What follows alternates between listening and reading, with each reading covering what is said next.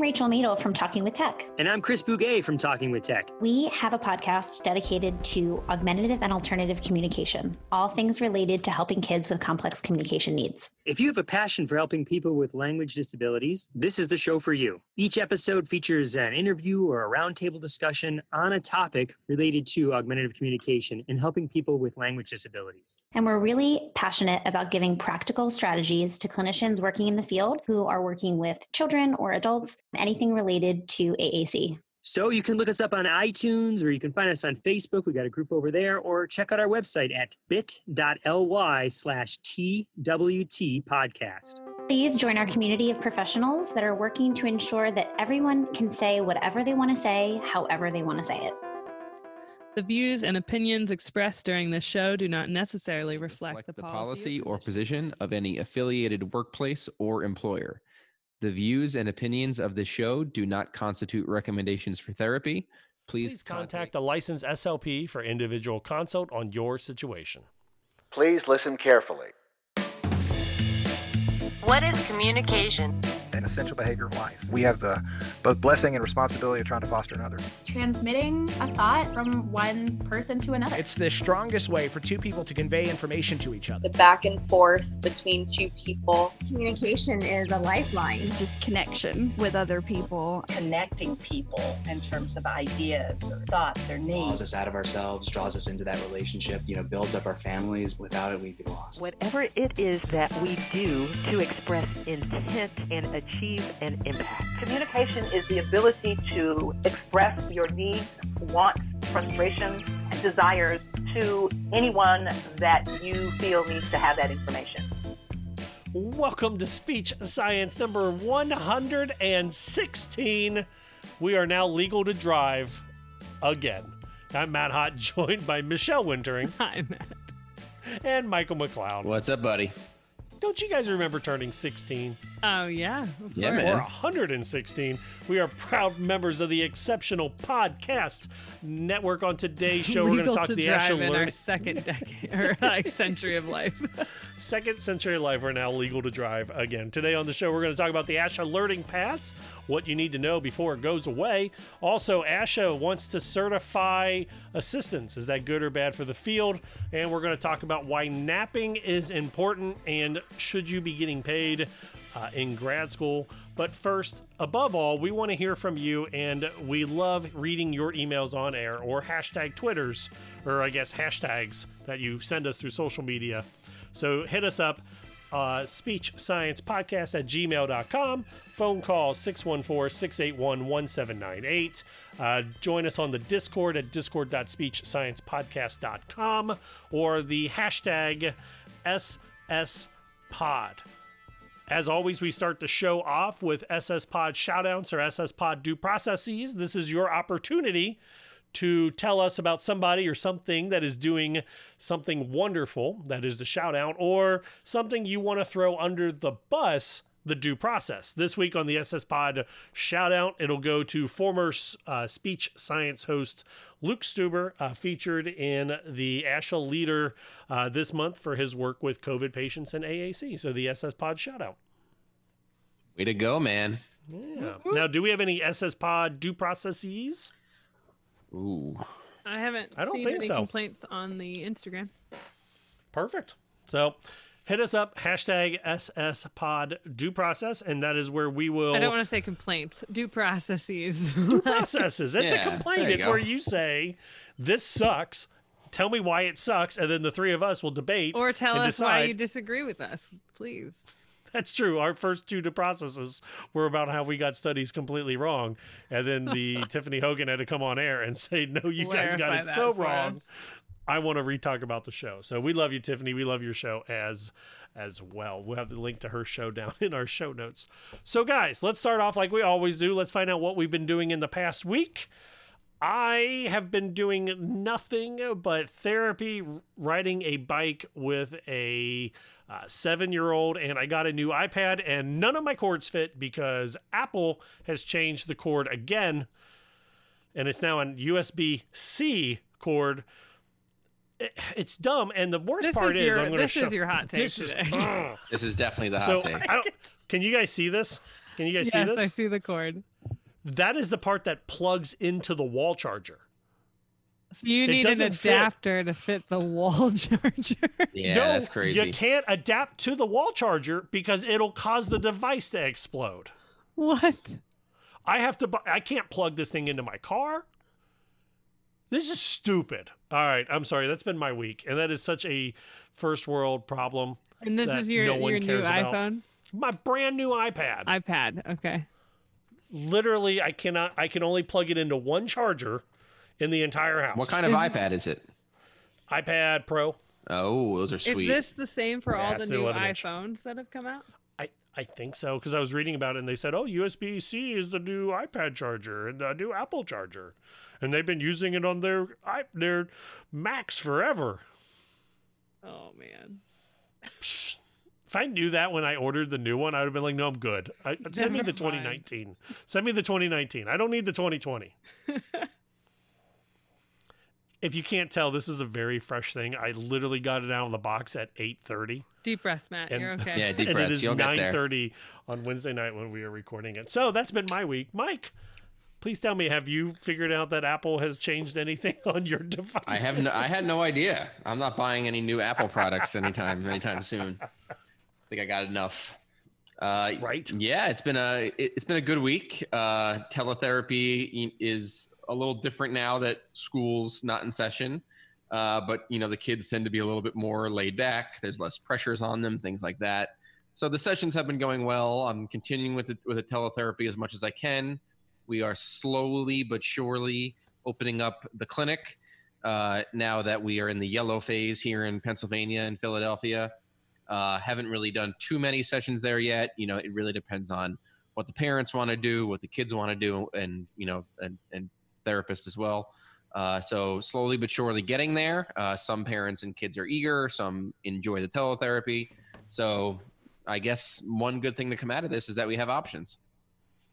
That's pretty awesome. Are you finding? Are you back on the upswing on teletherapy again? Uh, like not hating it again? It's been a good week. I'll say that. It's been a good week. It's been a good week. I've you know things. It's Wednesday, Mike. Yeah, I think it's it, it's the weather. You know, the, Mike, do you getting outside. Do you see yourself doing a kind of hybrid with patients now? Definitely, definitely. Okay. So a, a lot of uh, in the past, a lot of families would have to like decrease the amount of sessions, or you know, end up finding another therapist, whatever it may it may be, based on travel time. You know, I've had families drive one hour each way for an hour session, uh, and this is at you know six, seven, eight o'clock at night on a weekday. Uh, so if teletherapy works better and it's more productive and it helps with overall collaboration and accountability, then that's great. I'll be more than happy to continue doing it. I think that could, especially for those who have to travel, you could do a merge of, you know, a hybrid of every so often we meet in person, but other than that, we can meet virtually. Yeah, and it, it takes a lot off the parents. The parents seem to enjoy it. Uh, they don't, in, in terms of them having to drive to a clinic after work and possibly have to deal with some behaviors by getting their kids in the car and getting them to a clinic. Uh, it, it, you know, some of my older kids, I can just email them directly and work with them for an hour without ever having to bother the parent. Uh, so I think whatever we can do, you know, to make it easier for the families, the better.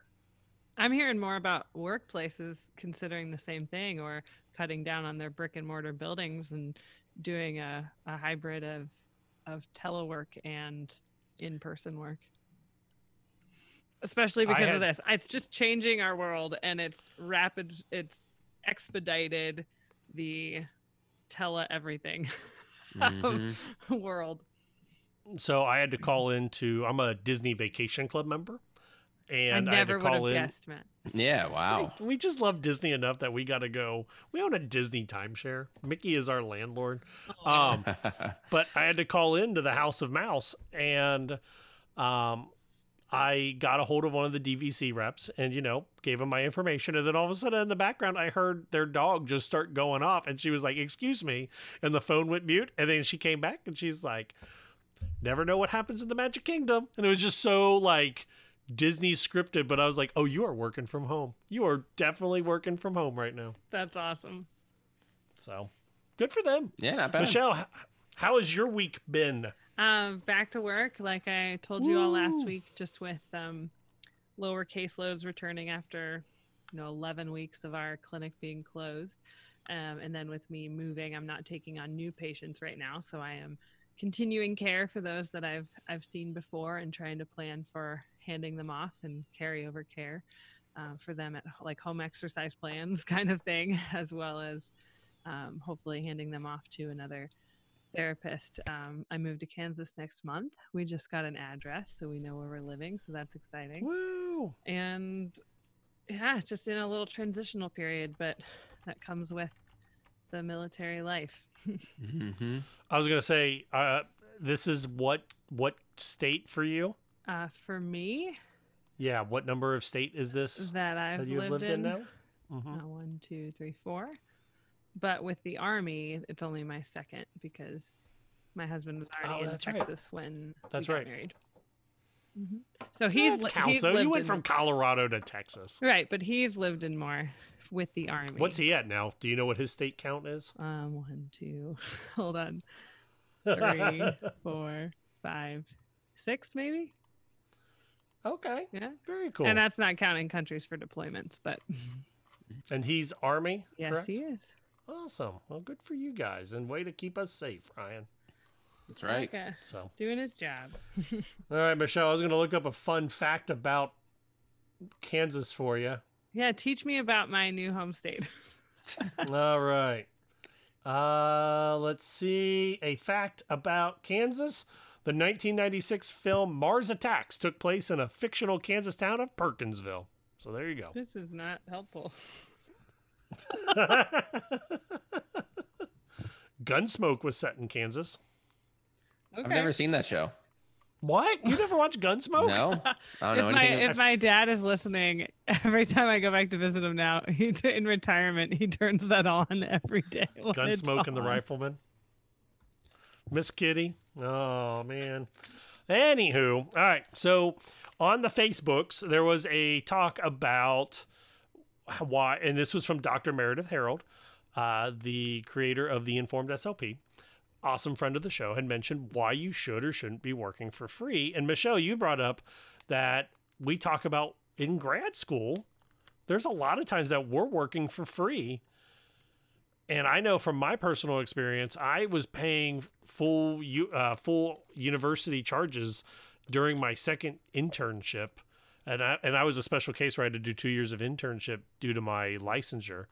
But I was paying a full caseload for 13 credits and taking no classes while working full time in a school district. Mhm. And I, I mean, I feel you on that because, and I know each grad program is set up different. Some people, their clinicals are never a full time. They're spaced out with their coursework throughout all the Right. quarters or semesters. And I, at least mine was set up because Matt and I went to the same school, but we're only on the same track for one year, and then both took two different tracks for grad school. And my last two full quarters, so six months, was full time work while paying full tuition.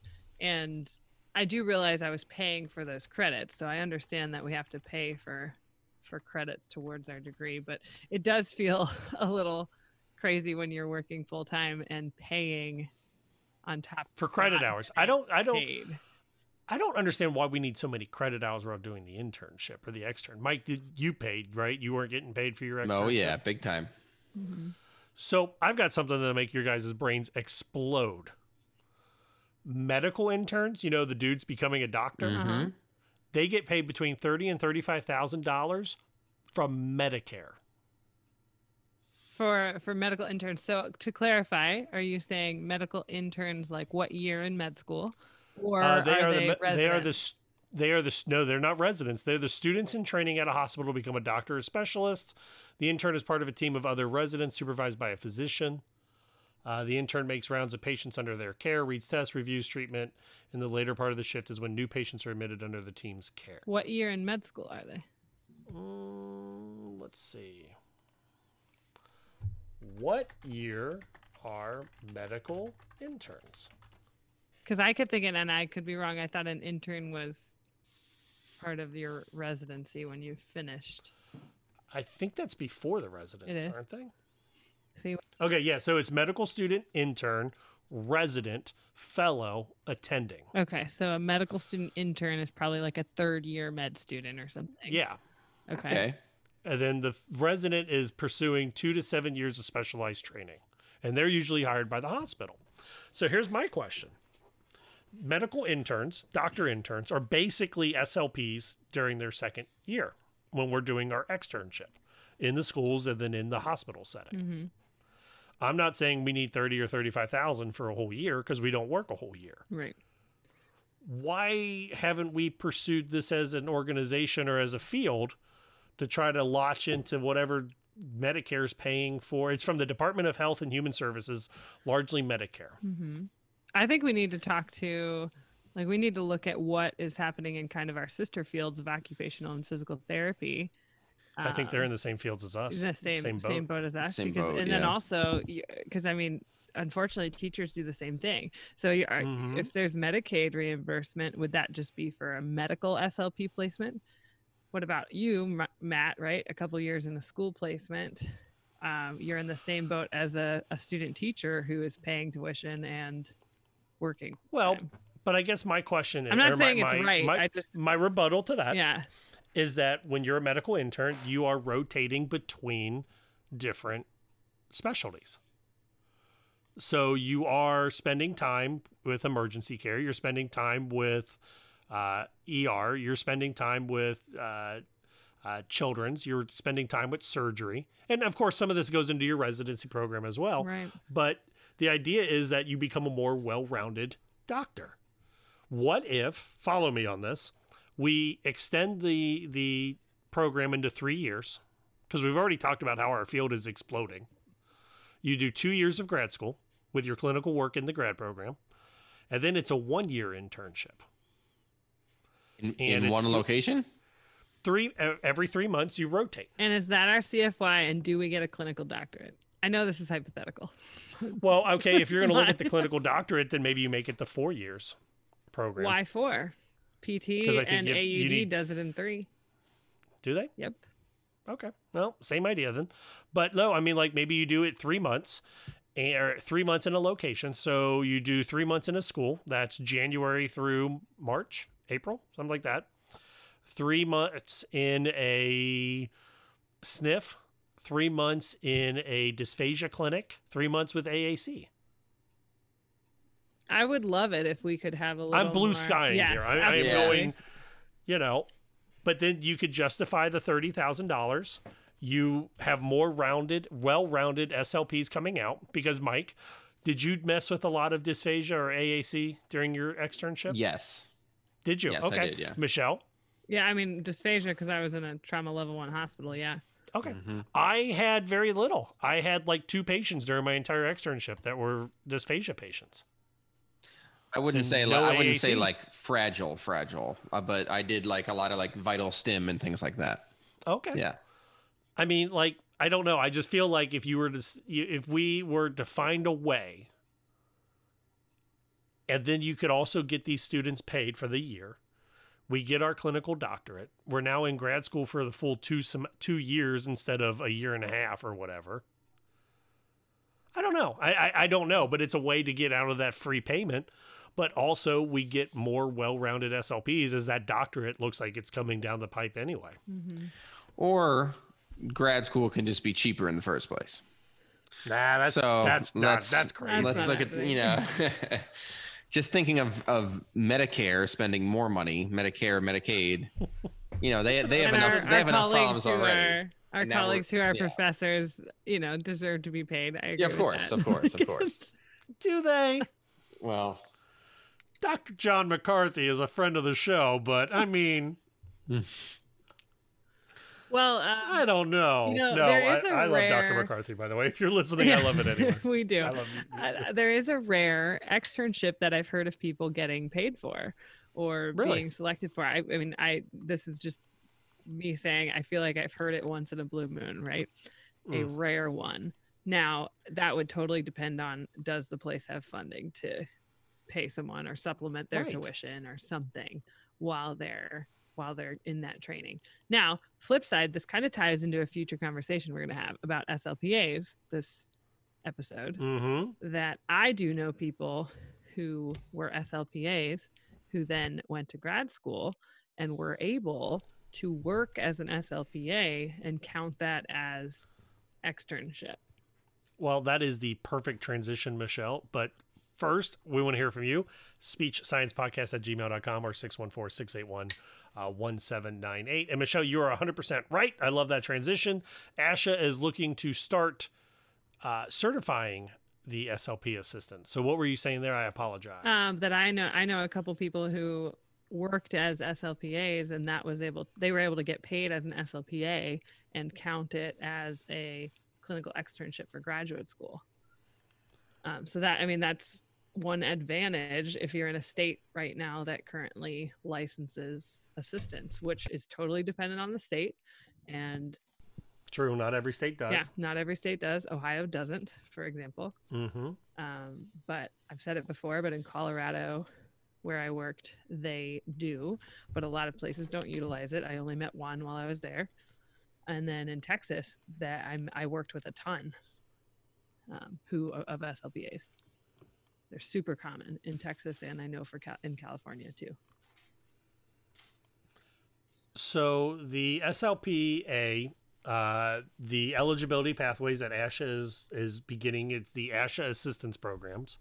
Uh, you have to follow a two-year SLPA program degree from an accredited institution, or a bachelor's degree in communication sciences and, DC, and disorders.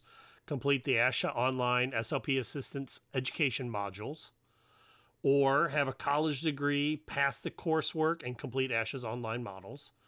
Uh, and then you also have to do the SLPA exam blueprint. And that's what is the exam blueprint? Does it Uh, say? Let's see. It's it's a research practice analysis by SLPAs, SLPs, and educators to ensure that the certification reflects emerging data, applied knowledge, and best practices.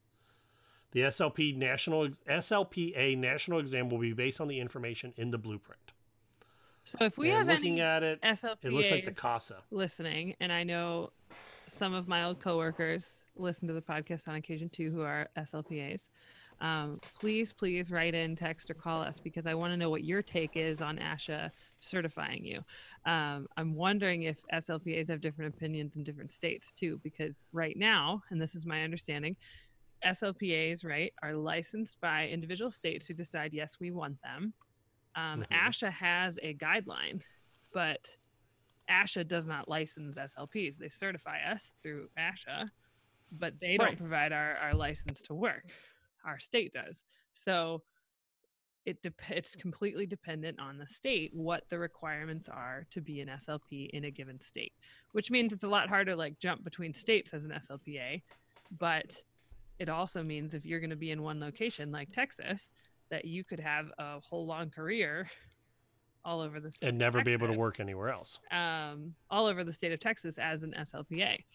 Um, so I I know Matt and I probably disagree a little bit on this because people get worried about are they going to take away jobs from Mhm. SLPs?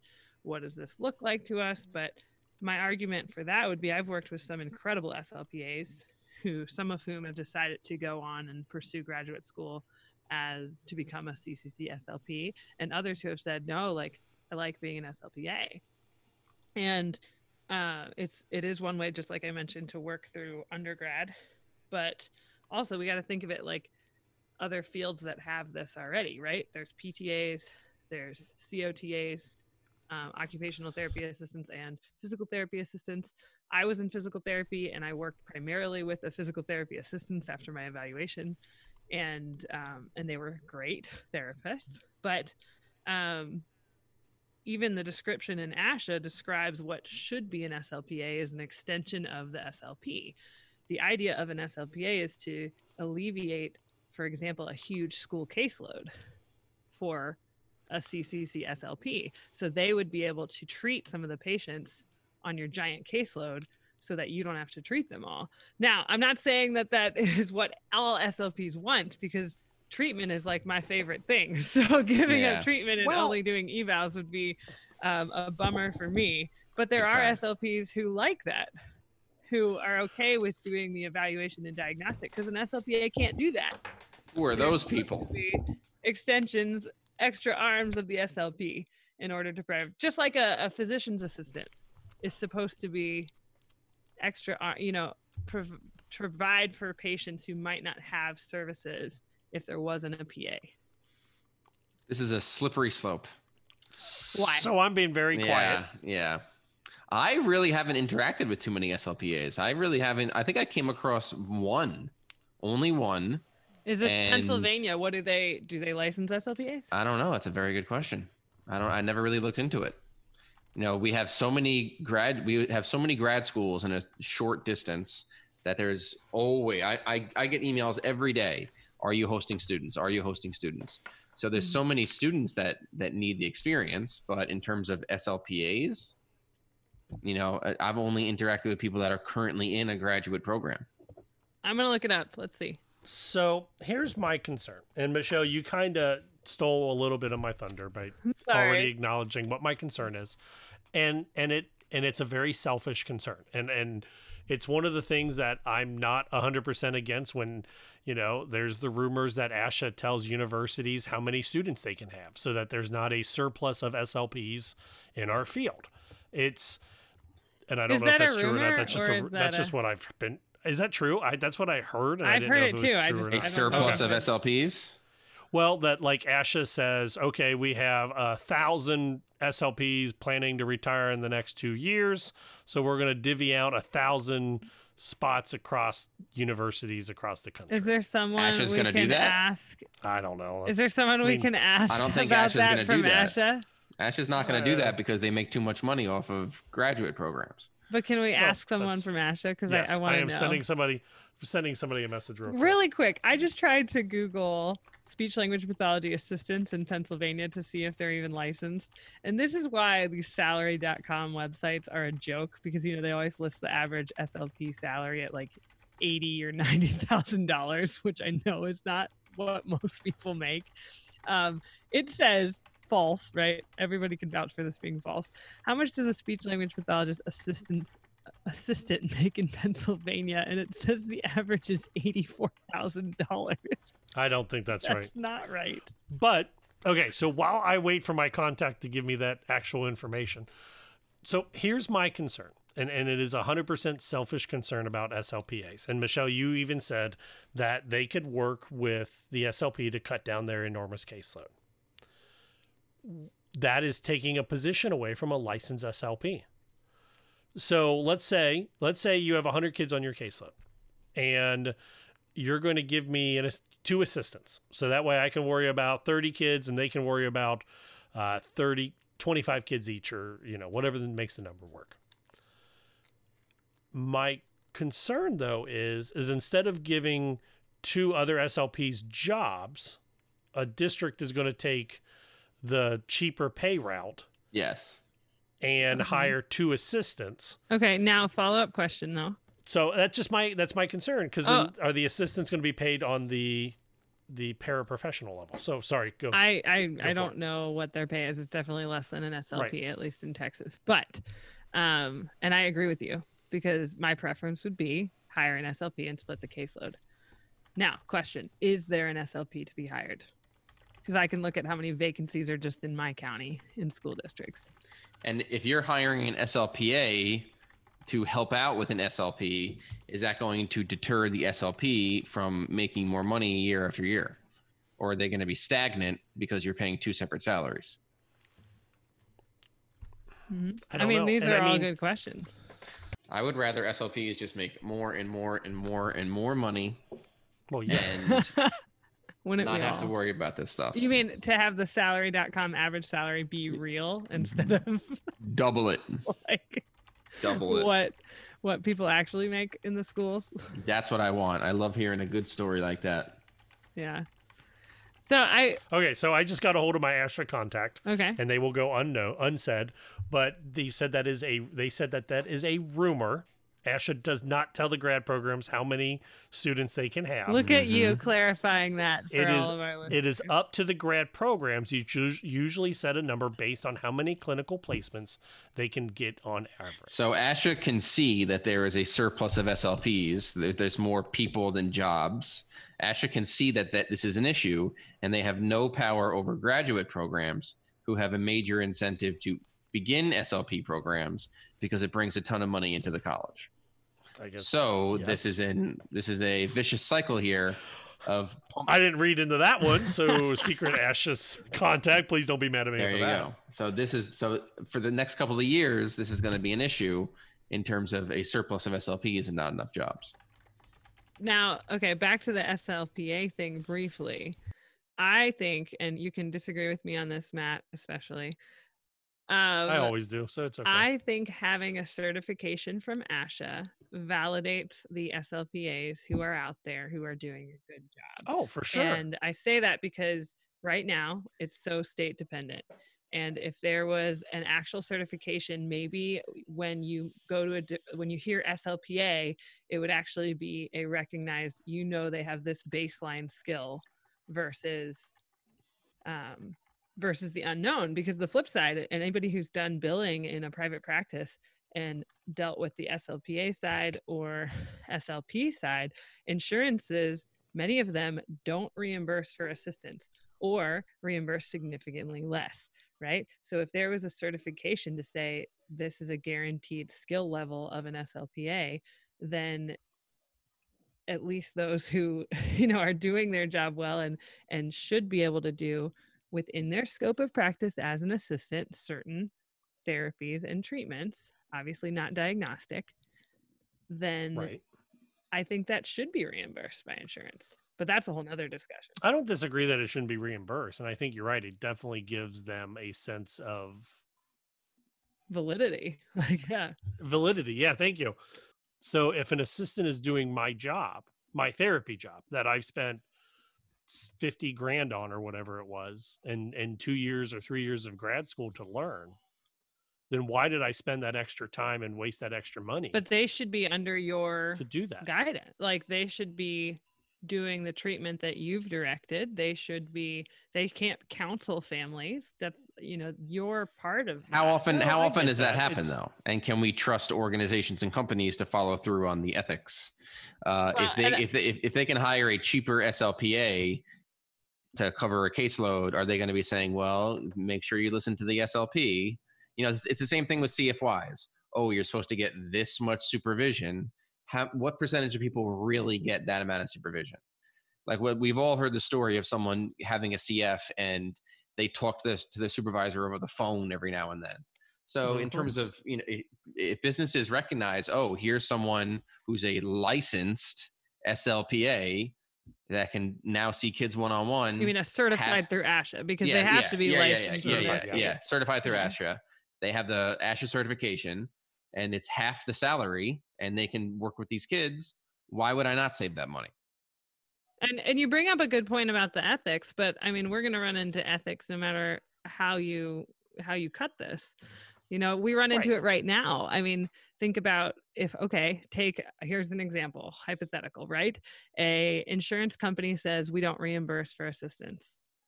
Okay, so I, I could see, and I've heard of it happening, um, a unethical case where an SLP would sign off on services they didn't supervise because it's a higher or say they did it even if their assistant did it because you could get a higher reimbursement.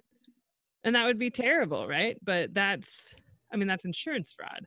But i mean we could talk the the ethics issues of of a lot of that with uh you know we we have a professional ethics we have our our code of ethics and if asha certified slpas then they would be bound by our code of ethics too Well, what is what is ASHA's incentive for having a certification for SLPAs? Are they going to have to pay dues? oh yeah to- to- probably so, yeah oh, absolutely So there you so there you have I it. mean, the the jaded part is the so fun. there you have it. Like why But- why else are they doing but- this?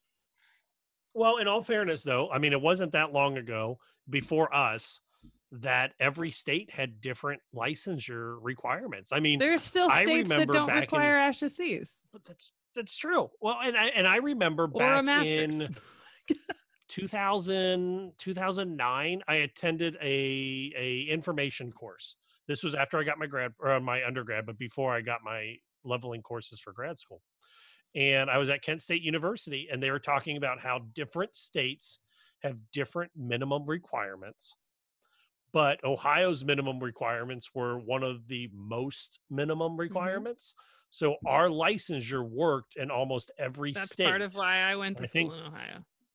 Hmm Where other stu- other states, their license didn't have the same reciprocity back here, and then but I think that's pretty much all gone away in the last ten years with the, you know, the majority of every state going to the ASHA minimums.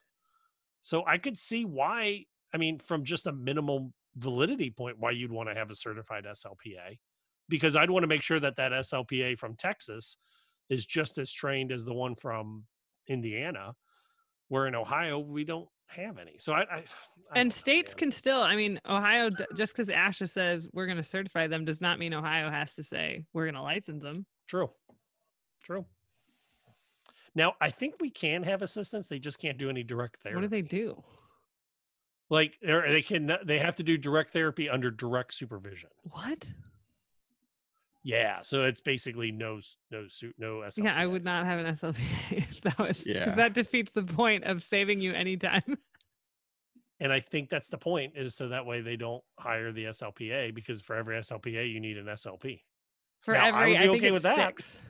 Uh, if trying, there's a max. No, I think in Ohio it's like a direct. No, I'm saying supervision, ASHA has guidance on like for Oh, me yeah, as an yeah, yeah, SLPA yeah. or you as an SLP, right? uh, Me as an SLP. How many you can watch? it- I can't. It's four or six. There's a there's a max that I'm allowed to have under my license at any given time. I'd have to look that up. Unbelievable. That's all I can Yeah. say to that. Mhm. So, anyways, I I'm torn on it too because I don't want to give up my like Yep. I don't want to let go of my treatment for the kids that I evaluate and want to see. Um I'd rather, you know, if I'm I had my own is- practice, yeah. I would rather hire another SLP than an assistant. But at the same time, having personally known and worked with people who are excellent therapists who are assistants. I have a hard time saying that they should not be validated in some way in their career. True. This is a great discussion for the SS Pod community. Right. What what are your thoughts on SLPA assistants getting certified by ASHA? And do you think there should be SLPAs? Have you interacted with them? Have they been helpful? Have they been qualified? Uh, I my interaction has been minimal, but I would love to hear what everyone else thinks. Because can you imagine like somebody coming into your grad school class who has five years working as an assistant? Like they've been doing therapy for five years at that point. I mean, they're Mhm. Going to, in the therapy realm, going to be a leg up. And now they got to learn the diagnostics and, you know, the, the parts that are not covered in assistance like i'm pretty sure it's fluency and dysphagia like they don't have training in um, i feel like that would potentially be a huge asset for someone coming into a grad program to make them a better SLP. There are perks. but um, at the same time, I mean, that's I, I don't know. we want to hear from you. Head over to discord.speechsciencepodcast.com. That is the the forums where we are all hanging out or trying to hang out. Or you can email us speechsciencepodcast at gmail.com or give us a phone call or text 614 681 1798. We're going to take a short break. On the flip side of the break, we'll come back talking about napping. But during the break, Miss R from the world of the entire world of R talks about treatment of articulation. You're listening to Speech Science. Hi, I'm Mei-Ling Chan, And I'm Martyn Sibley. and we are the hosts of the Exceptional Leaders Podcast, where we spotlight high profile topics and amazing people who are changing the worldview on disability. Even though we are oceans apart, we are bringing people from all over the world together to discuss inclusion, advocacy, accessibility, and real life journeys. So listen to the Exceptional Leaders Podcast to hear the voices and stories from amazing changemakers and be inspired to make a real difference in the world. This is the story of a very special woman. Just a few knew about her superpowers. In a matter of seconds, she turned herself into a great mathematician. She masqueraded as a regular person at work, but as a superhero at home. Everyone knows her as Gabriella. I still call her Mom. Your hero needs you now, and AARP is here to help. Find the care guides you need to help, complete with tips and resources at aarp.org/caregiving. Brought to you by AARP and the Ad Council. Welcome back to Speech Science. I'm Matt Hott, joined again this week by Christina Rastusha, uh, the world of R, sayitright.org, O Speak award winner. Christina, thanks for coming back for week two. Thank you. So last week we talked about the evaluation and the assessment of of articulation. This week, I really want to talk about how do we structure therapy. So, last week you had mentioned multiple goals, multiple days, and for some of our SLPs, that might be a first time that they've ever thought about seeing a kid more than one time a week. Oh, How do you structure your therapy session? Um, and then how do you structure the IEP? How do you structure how often you're going to see the student? We have we have a s- we have a severity. I can't remember the name of the paper, but it it's it's looking at the severity of how many sounds are misproduced and the standard score of the articulation test. Okay. And so that often governs how often we're going to see a student, like once a week or twice a week. Um, we're moving away, I believe, from once or twice a week and doing it to times per year. So we're Oh. more in compliance with, because obviously we're not seeing the kids right now Right. during the coronavirus. oh my gosh. anyway, um, so yeah, we, we look at the severity of the articulation and how many sounds are misproduced and their standard score. Um, so that's how we determine how many days a week they're going to be seen. Now, is this chart developed by your district or is that a statewide chart down in Georgia? I don't, I've seen it in California as well. Okay. Remember, and I don't remember the name of it either, but it's, it's a way to look at it. Oftentimes, a, a rule of thumb as well is if they're like misproduce a syllable or at the word level or the phrase level, then usually they're twice a week. And then once you get to the structured conversation level, which is reading, and then spontaneous conversation, which is like, um, you know, we talked about walking down the hallway or at home, things like that, then that's more of once a week. Okay. Yeah. And then you can always go to a consult model too, where it's every other week for 30 minutes um, to kind of not completely dismiss them from speech, but to have them on consult in case um, there's regression or just to make sure that they've have full, they maintain that full mastery of the sound. And and I'm looking at this chart. Actually, I had to look it up. It is the severe rating scales guidelines for speech language communication services in the Georgia model.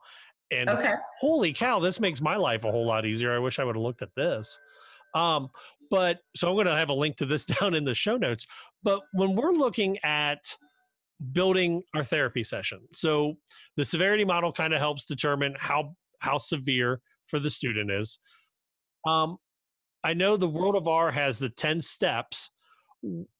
Do we want to start looking at some of those 10 steps? Because I feel like some of that transfers not just from the R, but to a lot of different phonemes. Is that correct? Um, usually, yes, Okay. definitely. Yeah. so I know one of the very first ones is the or not the very first one, but it's the the neutral tongue position. We kind of talked about it last week, and when you and I spoke back in December, you had mentioned to me, "Hey, there are two different ways that we produce R. The and what is it? The retroflex versus the The retracted. the retracted." Yeah. And I was like, okay. And I'm not going to lie. I was like, that's kind of cool. I wonder if that really works. And I worked with an R student the very next day and they mispronounced one of their opponents of who they were they were uh, wrestling against.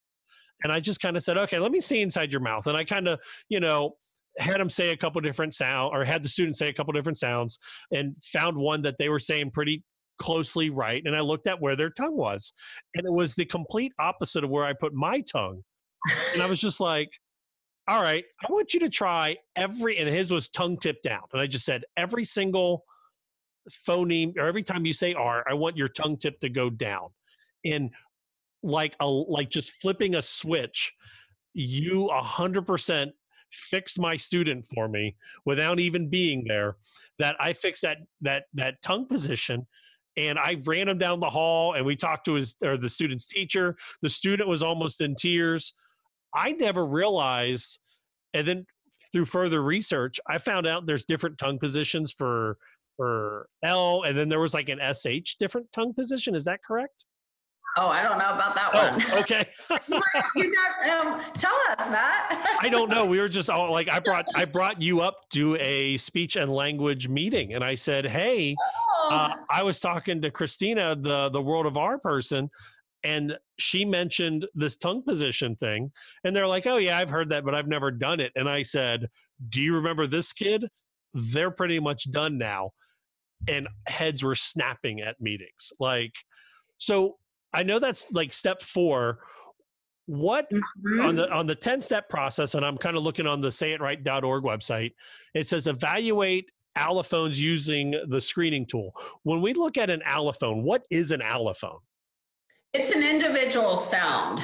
So, for example, for R, it would be like pre-vocalic R, like OR, AR, EAR, because a lot of times um, wordless or the traditional approach for R would just say, oh, initial R and vocalic R. So it's not vocalic R, it's all six vocalic R's and then the different word positions of the vocalic R.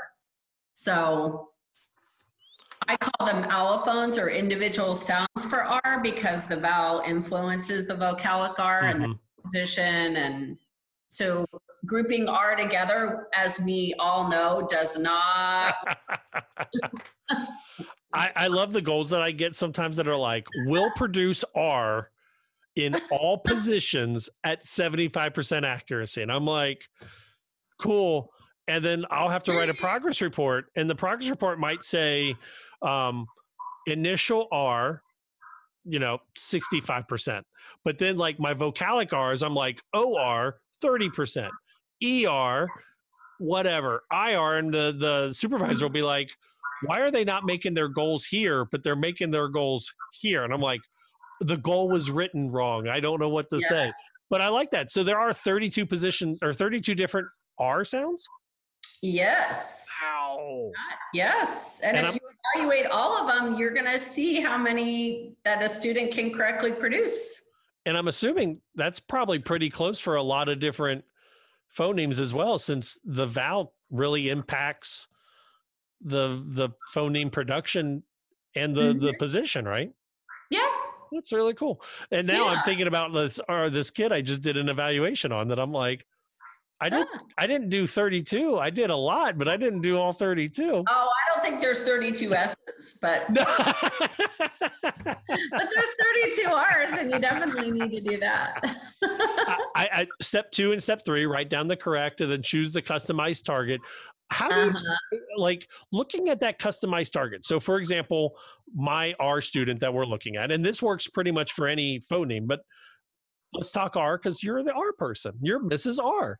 Um, But so what I do is I every session I warm them up and I run them through what I call I tell him it's the vowel quadrangle where I say you know right, repeat after me air or ear r ire re re ro ru ra.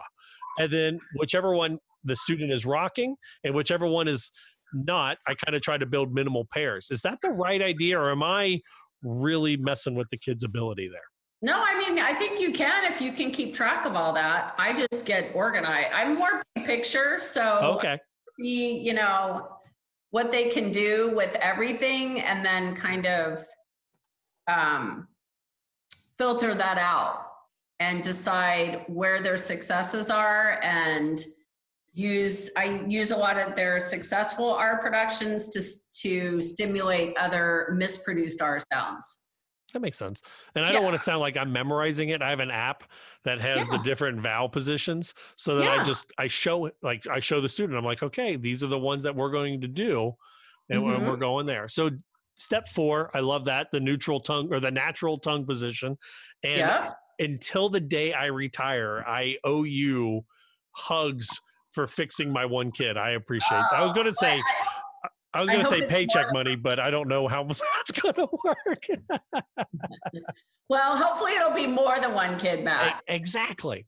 For Um, all those kids. Now, step five: break habits and dysfunctional patterns.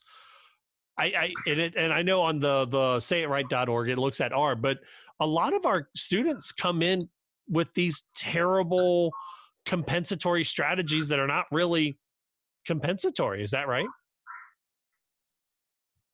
Think so.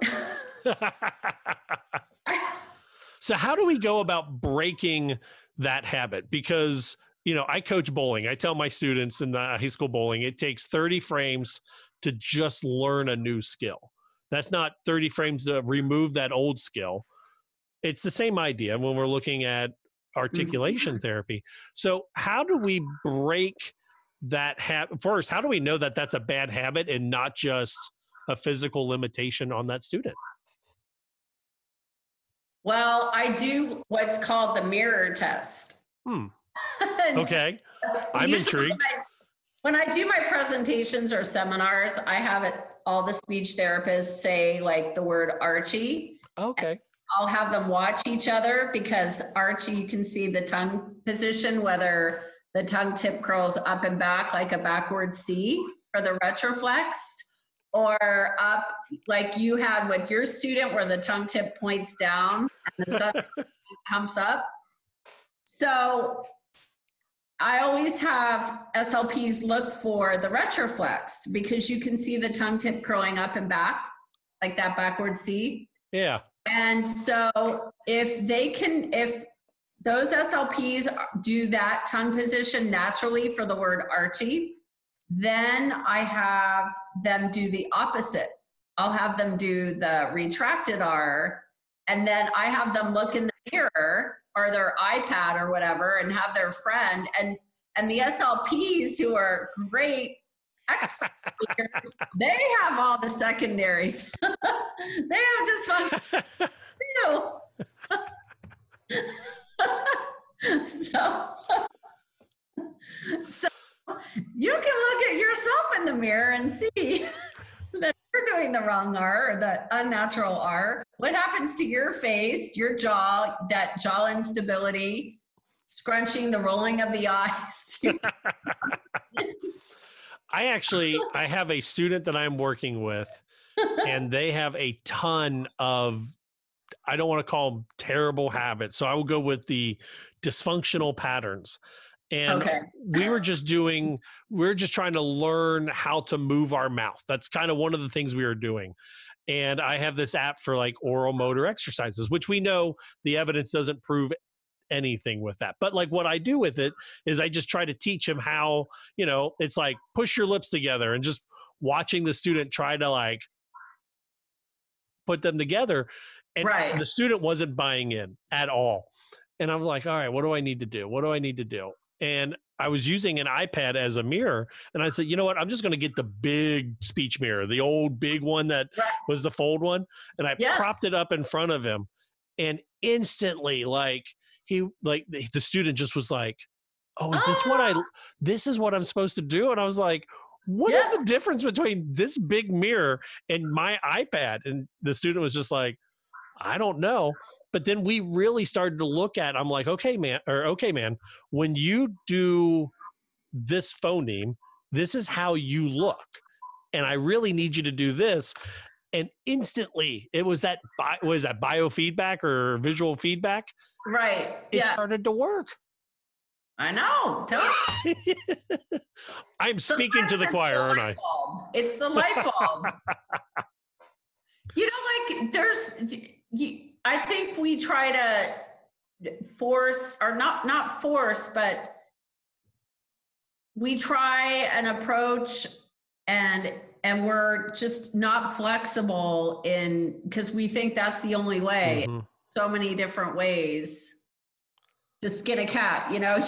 Here you can do this. There's other sounds you can pick. Like you don't have to just do er final until you know Till the kid wants to murder you. well, they can't do it anyway, most of them. So, right. And then they're so frustrated. It's like there's so many other options. Why pick that one? You know?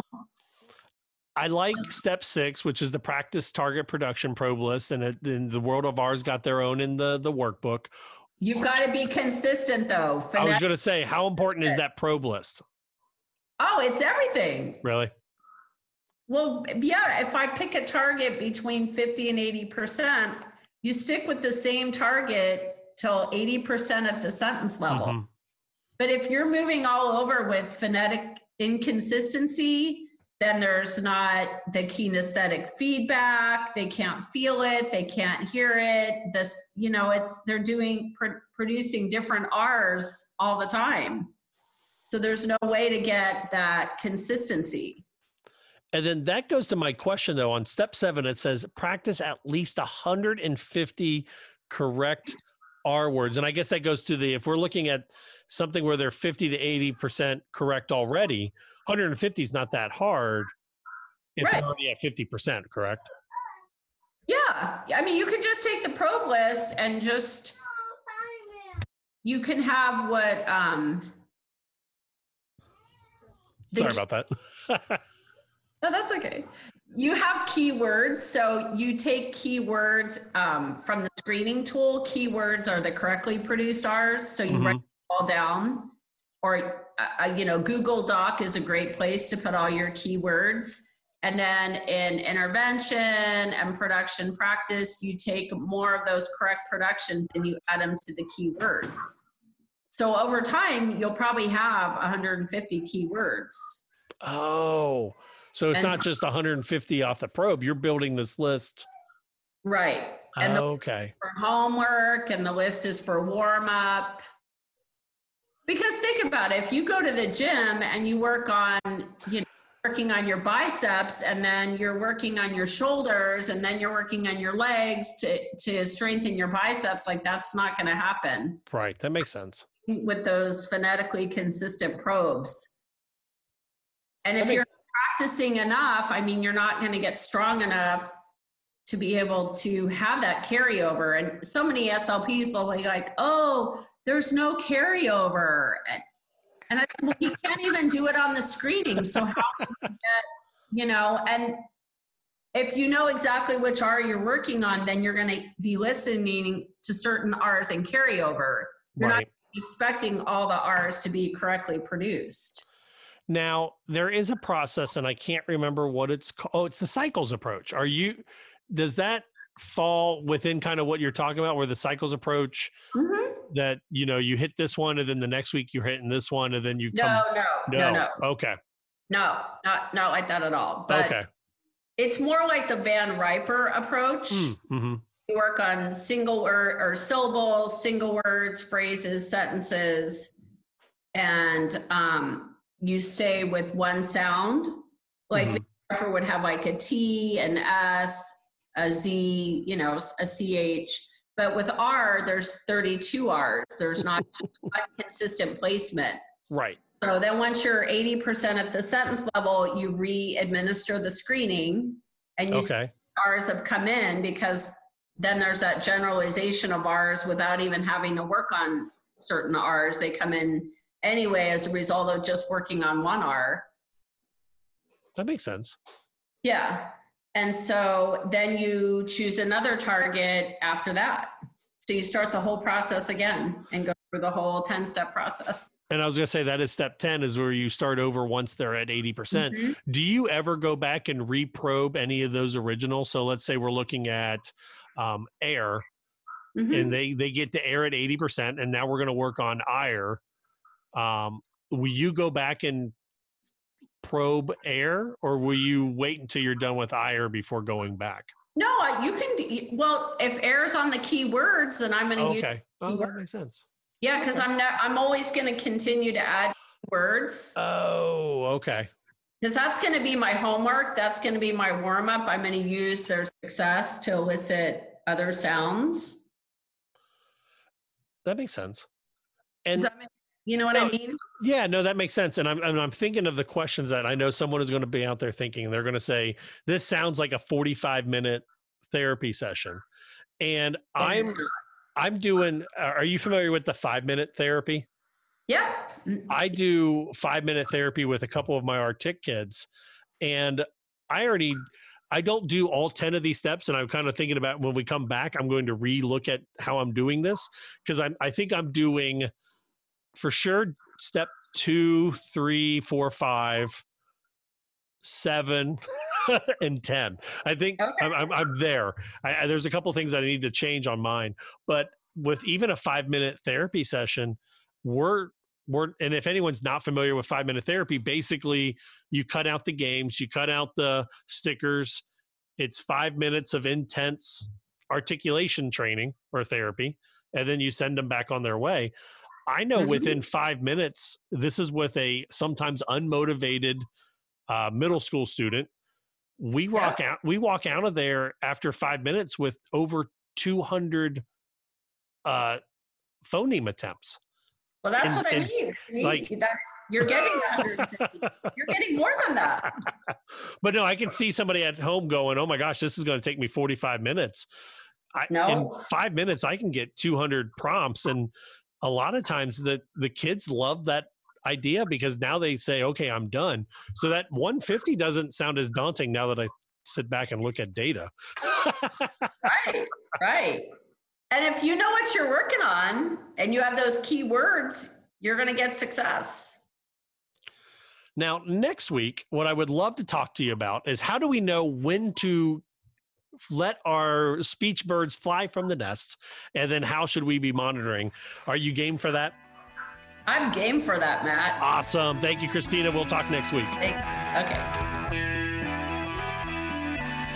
I'm Joanne Burns. Transform your caseload into story champs. This is a review of an article entitled Individualized Narrative Intervention for School Age Children with Specific Language Impairment from the Journal of Language, Speech, and Hearing Services in Schools. If you're looking for an evidence aligned, commercially available, and easy to use narrative intervention, look no further than Story Champs. For those SLPs who like things to be very laid out and systematic, you know who you are, the standardized procedures and orderly prompting of Story Champs will tingle your organizational senses. We've talked previously about this intervention for use with typically developing children, but Hessling et al. shows that this treatment can benefit second graders with language disorder. To implement Story Champs, you first model fictional stories using pictures paired with icons representing story grammar elements, such as characters, problem, action, etc. Then, starting with maximum support, you prompt the child to retell the story using pictures and icons.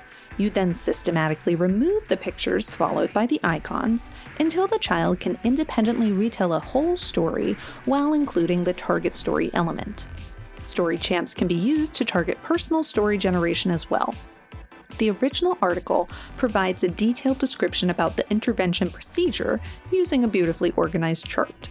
After one on one sessions two times per week for approximately 15 weeks, participants improved their use of two out of three story grammar targets using personal story generation, although there was some variability from session to session. The participant with the lowest baseline narrative abilities improved the most.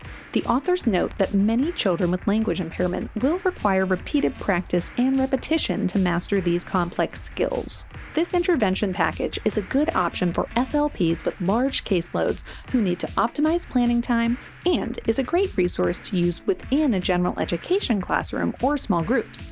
And there's a bilingual version as well. To learn more about this paper and other new research, check out our reviews on theinformedslp.com. There's links to both the original article and the review in the show notes. The Informed SLP makes it easy for you to stay up to date on all of the clinically relevant research across the lifespan that comes out every month. Know what works to do what works.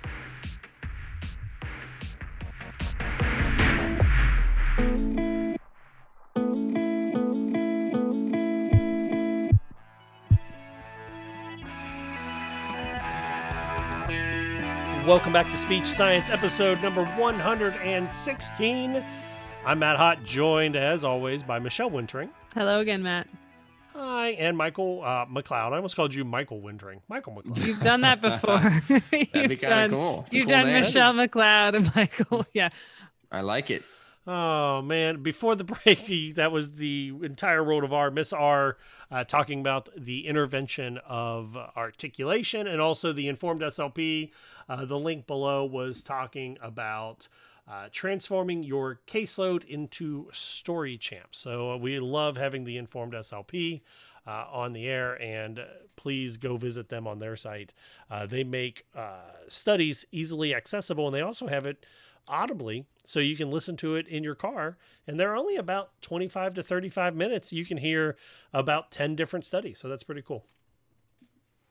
All right michelle you brought this study up. Surprise fatigued children are a pain in the butt. So this new If this you have a toddler says- or a preschooler at home, you can relate to this. my wife just came down the stairs from putting our toddlers to bed or preschooler to bed or kindergartner. Napping helps preschoolers unlock their full potential for learning.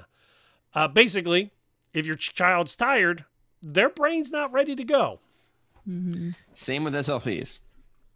yeah, absolutely. I've heard a few people say over this quarantine that they've realized their their skin and just their energy and everything else because they've been able to sleep an extra hour or work out an hour or do something that they haven't done and and usually it involves more rest and seen such a big difference. So I don't think it's a surprise that sleep is beneficial, but I do think this article touches on one it, it talks about some research they've done with preschoolers but also touches on um, how higher expectations in lower grades including preschool Mhm. right um, and higher standards because we know preschool um, early education programs have been shown to help success in school that instead of also making sure we prioritize sleep we've added more expectations to fit into a preschooler's day Yeah. We are uh, in the process of changing our son from a private school to a public school up here. And one of the biggest differences, and actually made me happy, was that he's going to get a second recess. Yes. That's, right. awesome. and he'll and he'll be a first grader, so there's going to be a second recess for first graders. But you know, when we talk about nap time for preschoolers, I remember he fought his old school had like extra nap time. Mhm. You know, and and it's just it's. I think we tried to shove too much into these these kids' brains at such an early age. Mhm. And it talks about the reason why napping works is because it allows the playback and the long-term storage into the hippocampal area, which is is wonderful. Um, it says an area, let's see, memories are replayed in the hippocampus. They are moved or copied to unique areas of the cortex, making them more stable and easier to retrieve later. So napping, wonderful side, but I also just like the play side too. So And Mike, I, I don't know if you had a chance to look at this, but the one uh, subtitle about emotional sensitivity in this article Yep. um, made me think of you just with executive functioning. Uh, that this, you know, this author talked about nap deprived preschoolers not only show more negative emotions, but that they paid closer attention to the emotions around them than well rested children did. So, uh, you know, I know from my own firsthand experience with a soon to be two year old that when he's tired, his emotions just are up and Oh, down. They're yeah. extremes Mhm. and he responds really negatively or almost get you know we talk about giddy right when you're sleep sleep deprived we say it as adults we get giddy or slap happy and um, he does the same thing especially with negative emotions that if someone one of the adults around him is off he'll start crying and get worked up if he's tired Yeah, it's it's really amazing how much uh, the foundation for executive functioning, independent functioning, uh, really lays the foundation during these early years, uh, and how napping, having a regular nap schedule, having free time to play, and the extra recess, like Matt mentioned, uh, it's really amazing because th- this is when kids learn through experience and learn through trial and error, and everything is public. There's no internal language yet, internal voice uh, kids are really doing everything out loud and externally. And the more they learn and try new things, things begin to go from public to private. And when kids are able to privately manage their emotions and privately talk to themselves and use their internal language and use their nonverbal working memory to picture themselves being successful or picture themselves in a calm situation, uh, it's really um, during these years when these these skills are formed. So, at what age does that internal language begin to develop? Uh, between five and seven. Oh, okay. I have all the ex- yeah between five and seven. Yeah. Mhm. Makes sense. Everything goes everything goes from public to private. So kids have external uh, internal language, external self-talk where they'll they'll be very self-directed uh, out loud and then once it becomes internal along with their manual play, uh, that lays the foundation for uh, it, for self-regulation, self-motivation, uh, internal problem solving. Uh, it's it's really all built during these years. Does that I will say that is the saddest part as a parent, by the way. Oh. Does that correlate with what some people call or psychologists will call the age of reason, like seven to eight, that internal language? Yeah, definitely. hmm Hmm. That's really exactly what it is. Yep.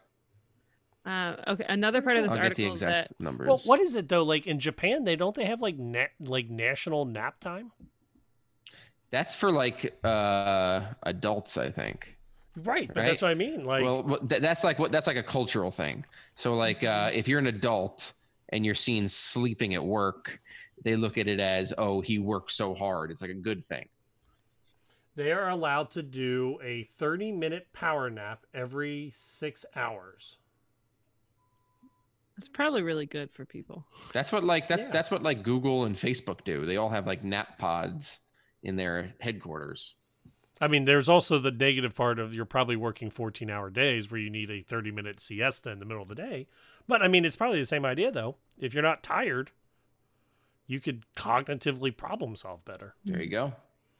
Now, one other part in this article that I wanted to mention, um, I liked the part where they said research shows when preschool children were read storybooks introducing new words. Did you guys see this? The children I did who not that napped after hearing the stories learned more of the new words than the children who did not nap.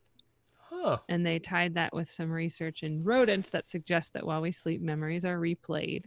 Just as if you want to learn all the words to your favorite movie scene, you might replay the scene repeatedly. Sleep is a time to replay memories without interference from ongoing learning. So they talked about the replay happening in the hippocampus. Did not know that. There you go. So we should study new vocab, take a nap, and then see if we recall it more. I've always done that when I was cramming in grad school. I would study and then go to sleep. There you go. So there we Maybe you go. All right, onto hit us something. up. SpeechSciencePodcast.com or SpeechSciencePodcast at gmail.com, Discord.SpeechSciencePodcast.com, or phone call or text 614 681 1798. It's near the end of the show, and that is time for our Asha Spotlight, where we normally try to say something good that Asha is doing because it is really easy to jump on the what is Asha doing wrong. However, this week I do want to change gears a little bit. Uh, make sure you are using the ASHA Learning Pass because when this drops, you've got about seven days till June 30th till the ASHA Learning Pass goes back behind the paywall, and it costs how much does it cost? A hundred and where'd that go? Hundred and thirty dollars. Oh. Mm-hmm. But here's my problem with this whole thing, and I was pulling up the, the Learning Pass right now as we speak. They've extended the free, but only to certain people. And according to Facebook, it is the certain people that are faculty members at universities. Yeah. I think uh, with all that's going on, uh, $144. That's what the I the think. ASHA should s- seriously consider extending this to all of us SLPs, especially those that are maintain, trying to maintain their Cs and their hours have been significantly cut due to COVID. Mm-hmm. Question Did they say why faculty get it? I did not. It was a Facebook post, so I just want to know what their reasoning is for specifically extending it to faculty. This is like the ex- oh, actually extending the learning pass through the end of the year for academic faculty, but not practitioners. Link is a petition to extension for all. All right. Probably so they can That is- use it for people that are not yet paying dues Mm-hmm. in their in the classroom. Can you say that again? So all of the graduate students at the universities are not yet paying dues. They're not doing anything for ASHA. The universities are as they get audited by ASHA and things like that. So by granting them access to the learning pass, it can be used in in educational setting for these universities that are already doing a lot for ASHA. Oh, okay. The in, So the on- individual SLP should be paying. So on change.org, they are going for 10,000 signatures and they're at almost 9,100 as of this recording. But it is asking ASHA to extend it for all SLPs. Now, I'm going to go radical here and say something that we're all thinking, and I've said it on air before. In a world where CEUs are becoming cheaper and cheaper, I own, I have a subscription to speechpathology.com. Uh, I have worked with the speech therapy pd.com people before and she's got a wonderful cruise idea for asha ceus ceus are becoming cheap and easy Okay. why why is asha in, in a world where people are saying what are my dues going for why am i paying $300 a year? Why am i going to pay asha another $150 $50 more than speechpathology.com for for more ceus and that would be my only thing. Make it make it part of my membership. Well, and Uh, were they, you know, doing what a lot of companies do of give people a taste of it for free, Mm-hmm. and then someone will will keep it if they like it. I hadn't. know had who else does that, by the way? Yet. What? Who? do you know who else gives you a taste for free ML drug dealers Yeah, yeah. You know, or I was How gonna you- say how do you know I that? love marketing. don't ask drug dealers they like will give you the first hit for free because they know you'll get addicted well, so do MLM, like multi-level marketing companies, because it'll be like, here's your free sample, or attend this party and get Exactly. this free stuff. right that's true Just rent a timeshare. Yeah, you've got a Disney one, so There you my go. mouse of house timeshare is wonderful by the way Is it though? so is it worth it it? is it is Okay. i'm staying at a better hotel than i would have House Okay. of Mouse. don't make me change my no don't make me think too hard about giving disney money for me to stay at their hotel property all right let's send this thing home the music is playing underneath mike tell me something good you're doing this week that is not therapy related Not therapy related. Oh my goodness. something fun Uh, I will be going home this weekend uh, to see my parents in Long Island. Uh, haven't seen them in quite some time with all this Corona stuff going on. So uh, hopefully, So- hopefully, be able to go to the beach and things like that. you don't have a jersey accent but can you turn it on I am not from It's Jersey. not from Jersey. or not jersey long island i'm sorry you don't have a long island accent but could you turn it on I, I don't really know. I don't really. I don't Does really it know. does it pick up if you're around family? Uh, some people say I have a hardcore Long Island accent, so I don't really. It all, dep- it all depends on who I'm talking If you to. say, if you say Long Island, I hear a little bit of yeah Long Island. Yeah. yeah when you say long island you sound a little like jerry spring or jerry seinfeld Okay. I was gonna That's say a- not Jerry Springer. He's not from Yeah, Long Island. yeah. he's from cincinnati Yeah. Okay. Michelle, what is something you are doing this week that is fun and not therapy related? I actually get to see family this weekend too. I'm gonna see both of my brothers. Oh, yeah, it's it's Father's Day weekend, so there you It go. is well, yeah. When this airs, it was yes. This past was Father's Day weekend. But yeah. Uh, for me, I will be seeing my pops on Sunday, I think. But other than that, I've got an office that needs to be cleaned up, and I've got to get a new iPad set up. So that's what I'm doing this week. Boring stuff.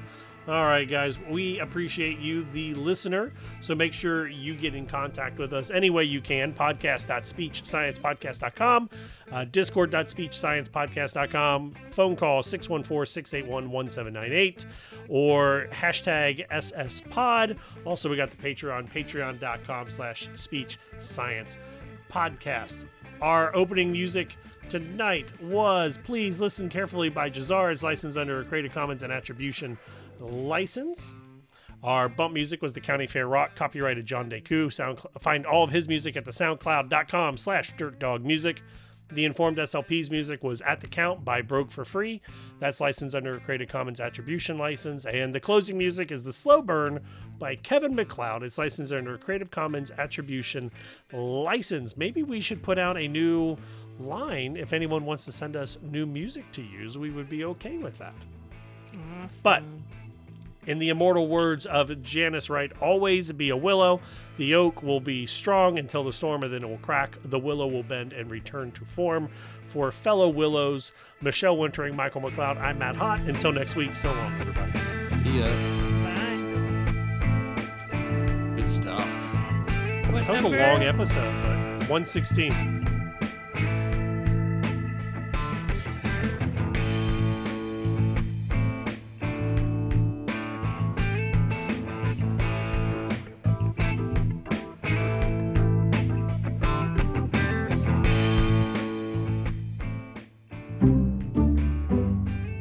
This has been an Exceptional Podcast Network production. Speech Science is edited and produced by MWH Production. Please follow Speech Science on Twitter at Speech Science PC and like our page on Facebook. For more original podcasts, please visit exceptionaled.com and rate and subscribe to our podcast anywhere you get your podcasts.